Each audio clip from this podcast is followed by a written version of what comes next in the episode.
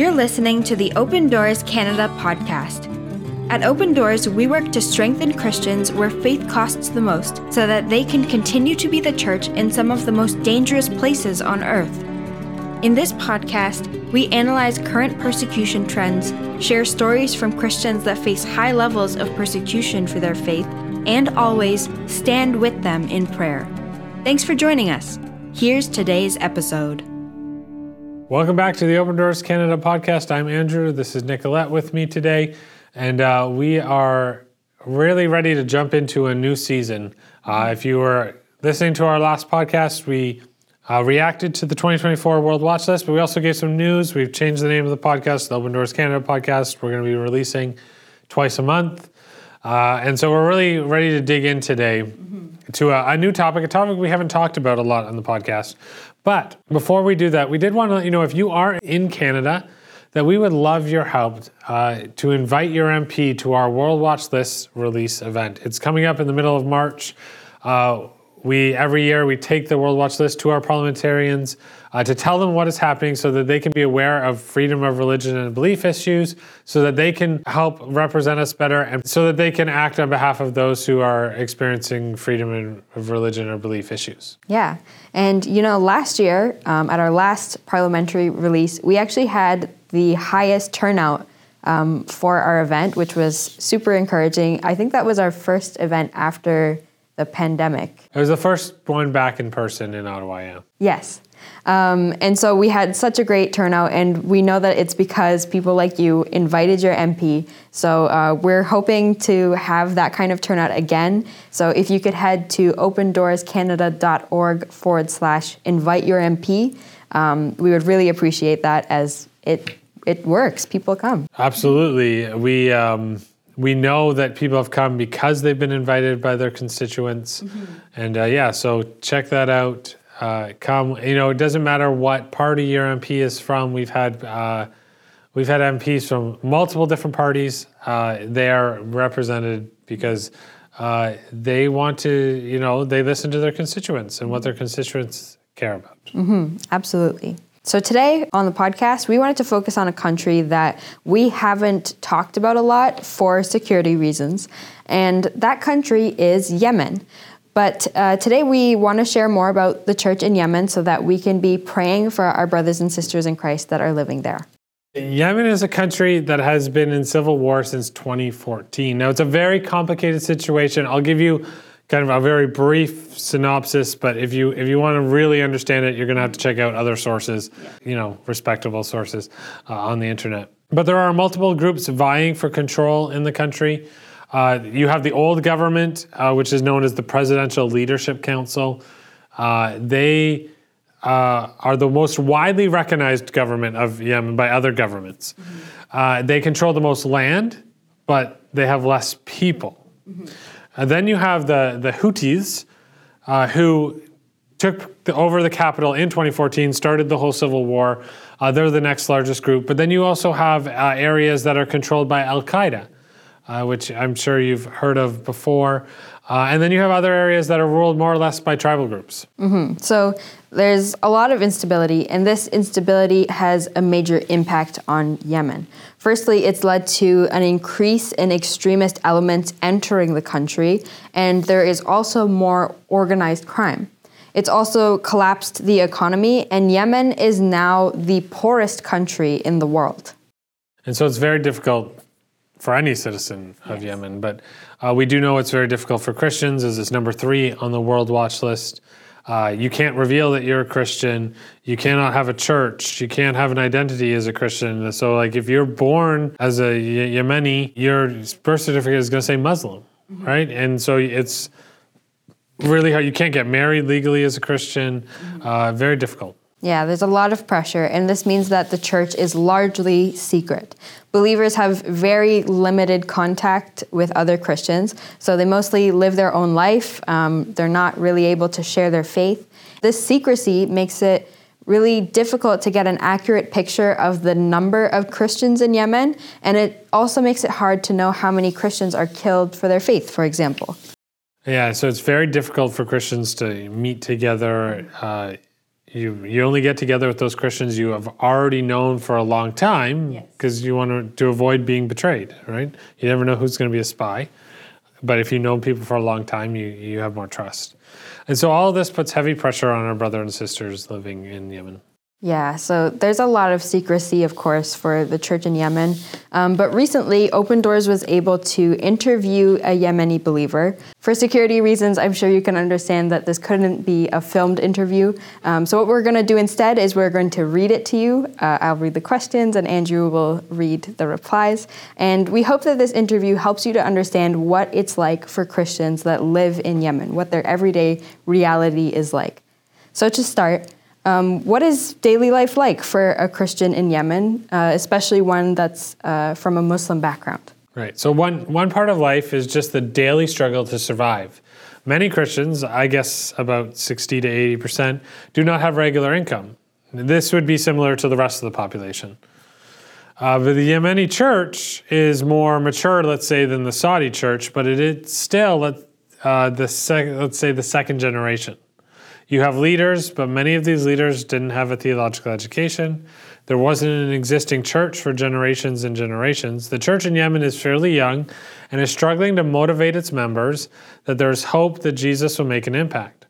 Where people say, well, if Jesus is there, why isn't the situation changing? It's a struggle. It's a struggle to keep joyful in a situation like this and then to be an example for other people. Most of the believers are living in households where they are not accepted or where they need to be secret and where they cannot practice their faith. It is assumed that they are Muslims, maybe they're just not as devout.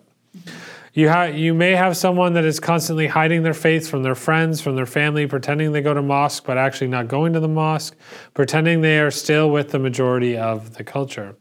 So you don't feel at home anymore in your own family, in your own group of friends. And unfortunately, I think this can lead to Christians saying, Well, did I make the right choice? What is really the difference between me and my friends who are normal Muslims? What is the advantage again that Christ brought me? I think a lot of people, a lot of Christians struggle with this, even in the West, uh, after they come to faith. And the difference is, is that by this time, uh, most of the Christians in Western countries have become part of the church. They're getting regular spiritual support and have made friends who are Christians. They're being pulled by the community in a life of faith. But if you cannot be part of a community of faithful people, as the majority of people in Yemen are, how do you keep your faith? I hope God's Spirit is doing powerful things. Eh, But it's a natural feeling, I think, that because of the parable of the weeds, the concerns around you are so overwhelming. Should they be blamed that they don't remain joyful and hopeful? I I find it all very challenging. How do people in Yemen find Jesus? Well, you can't go to church because there, there is no church. So, where do you go with your questions? You go to the internet. And then the challenge is that people who are asking say, okay, well, can I then meet a Christian? We can have some relationships online, but that's something different than discipleship. At that time, you can give them some information, but not a changed heart. You cannot invite them into your community of believers because they may be a danger for other people. So even when someone comes to faith, what happens with the churches is that they would keep them on a leash, keep them in communication with them until there's a number of new believers that they can come together. And then that becomes a new fellowship of believers. It's really a challenge. So, in that case, what do churches look like? Uh, many times, the church networks that we ha- know already had relationships throughout many, many years, even before the war started, and they keep on meeting. They have prayer meetings. They can eat, uh, they see each other for a meal. They come together. Yemeni leaders stand up and try whatever they can. If you live in a Houthi Houthi area, you will meet in different places all the time. If you live in Al Qaeda areas, you say, "Oh, shall we even meet? Shall we not meet? Well, let's just have a coffee." the two of us, but not many, not have any other people with us. So it's a it's a cat and mouse game that is played in most of the areas. In other areas, in some of the cities, you can hide in the crowd, and that's what some of the churches there can do. So, what would happen if someone was found out to be a Christian in Yemen? Uh, a few weeks ago, for example, uh, one was discovered. He had a Bible printed in his house, so the family came together and called in the tribal leaders. And there was a meeting, and they said, We are going to give you three days to repent. This Christian went to some uh, military friends who were working with the police who are a little bit more open, and he thought, well, maybe I can trust them. So he said to them, I'm in trouble because my family is extremists and I'm not extremist anymore. And the friend said he would try to help him, but it was a lie. This believer went back home and was now also being harassed by the police. He got out somehow and he's now hiding in another place, hoping that things will cool down. But he will li- likely never be able to come back to his home, and he needs to live in a place of hiding. If that is in one of the bigger cities, he has lost his opportunities to get food. He doesn't have land anymore that he could build on or grow on. He's lost his opportunity to get married. He's lost everything in his life because he's on the run from his family. Even if he would move to, say, Egypt, it's not a given he's more safe because many times you have tribal people also in Egypt that will find out where he is, and then he's shamed the family and they will try to kill him. That's the verdict. Many times the tribe, police, etc., will say, well, you need to be killed for what you did because you offended Islam. So, this is one example of what will happen if your faith is discovered. Another is that you're put in isolation. Let's say you're a Christian woman, you're put in isolation in the house. Any form of communication is taken from you, and that's the time that we never hear from them again. You don't know what happened to them. Perhaps they lost interest or perhaps they got caught. Either way, we pray that God will continue to work in their lives. And then there can also be into uh, forced into marriages. Or if it's a man who is being isolated, he's being robbed of any possibility of getting a job, getting a, finding a wife, etc., until he recants his faith. If you are already married, then there's a lot of pressure on the spouse to divorce you and the children be taken from you. And the pressure will build until the time that you come back to Islam or you can flee. But that's not a nice life either. So, what are some ways that we can pray for Yemen and for Yemeni believers? I would really pray that there is hope and joy within the church. A second point is that they know that they are not alone. And I have a prayer that somehow the physical needs are met with wisdom in a way that the kingdom of God is served. And do pray for those who are in prison at the moment and those who are in isolation that we don't know about. So let's take a moment and pray for Yemen and for Christians in Yemen right now. Lord, um, we are just so grateful to hear about um, our brothers and sisters in Yemen. Um, we're so grateful for uh, this interview that we're able to share. And uh, Lord, we're just grateful that the church is able to exist and that the church has uh, stood strong through the pressure and um, the violence that they face in Yemen, Lord. Um, we pray uh, for, for hope and for joy for our brothers and sisters today. Um, we pray that um, though the church is young and though they must be so secretive with um, their faith and with how they can gather together, Lord. I pray that um, I, fr- I, pray that as our brothers and sisters uh, do get together in small groups, or as they uh, read the Word of God, or as they uh, spend time in Your presence, Lord, that they would be filled with joy and and uh, that they would um, be able to hold on to you and uh, that the hope that you give would transform them from the inside out, Lord. We pray um, for, for strength for the church that um, they would be able to learn more and, and to grow. And though the church is young, Lord, we pray that you would raise up leaders um, and uh, allow uh, people to grow in training and an understanding of you and of uh, who you are and that uh, the church would be able to uh, have uh, strong roots.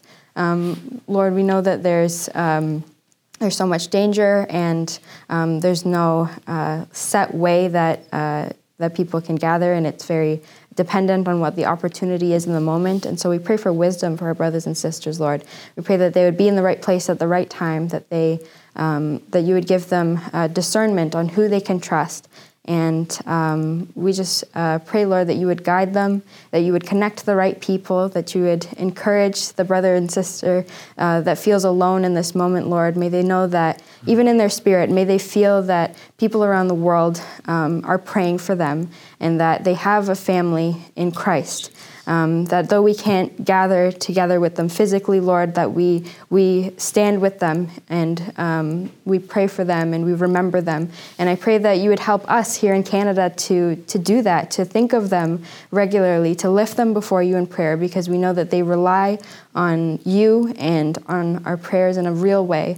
And um, I pray that uh, we would be encouraged just hearing of how they hold on to their faith. And uh, we're just so grateful that we're able to encourage each other in this way through your Spirit without being able to be there physically. Um, so we lift our brothers and sisters in Yemen before you today, and we're so grateful for how you're moving in the church there. In Jesus' name we pray. Amen. Amen. Well, thanks so much for tuning in today to uh, the Open Doors Canada podcast. We hope you learned a bit about Yemen, and I hope that you will regularly be challenged to pray for our brothers and sisters in Yemen. They need our prayers. Uh, we can show them that they're not alone uh, when we meet with them through our prayers. And so uh, please do remember to pray for our brothers and sisters. Hmm. Thanks so much for joining us. We'll see you next time on the Open Doors Canada podcast. Thanks for tuning in to this episode of the Open Doors Canada podcast. Make sure you subscribe to the podcast so that you know when our next episode is out. You can learn more about what persecuted Christians face and how you can help to strengthen them on our social media at Open Doors Canada or at our website, opendoorscanada.org.